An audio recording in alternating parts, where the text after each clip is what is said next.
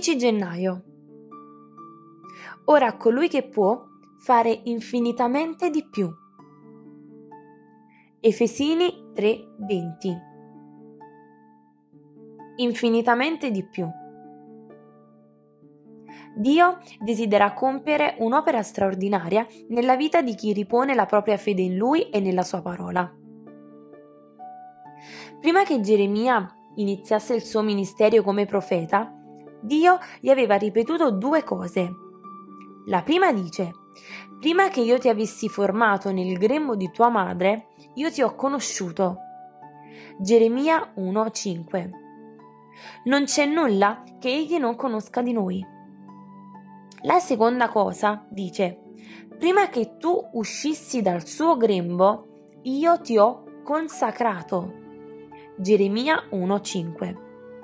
Ci aiuti il Signore in modo che possiamo smetterla di cercare consenso e favori dagli uomini.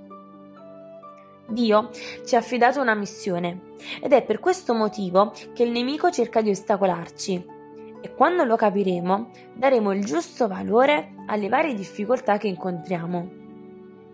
Mentre ci impegniamo a studiare la parola di Dio, possiamo notare come Egli rinnovi la nostra mente e come Egli operi con potenza in noi, trasformando la nostra vita.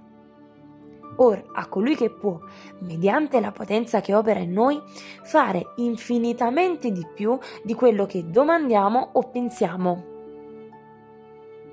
Sicuri di questa certezza, cominciamo fin da oggi a disporre la nostra vita in modo che il Signore compia meraviglie.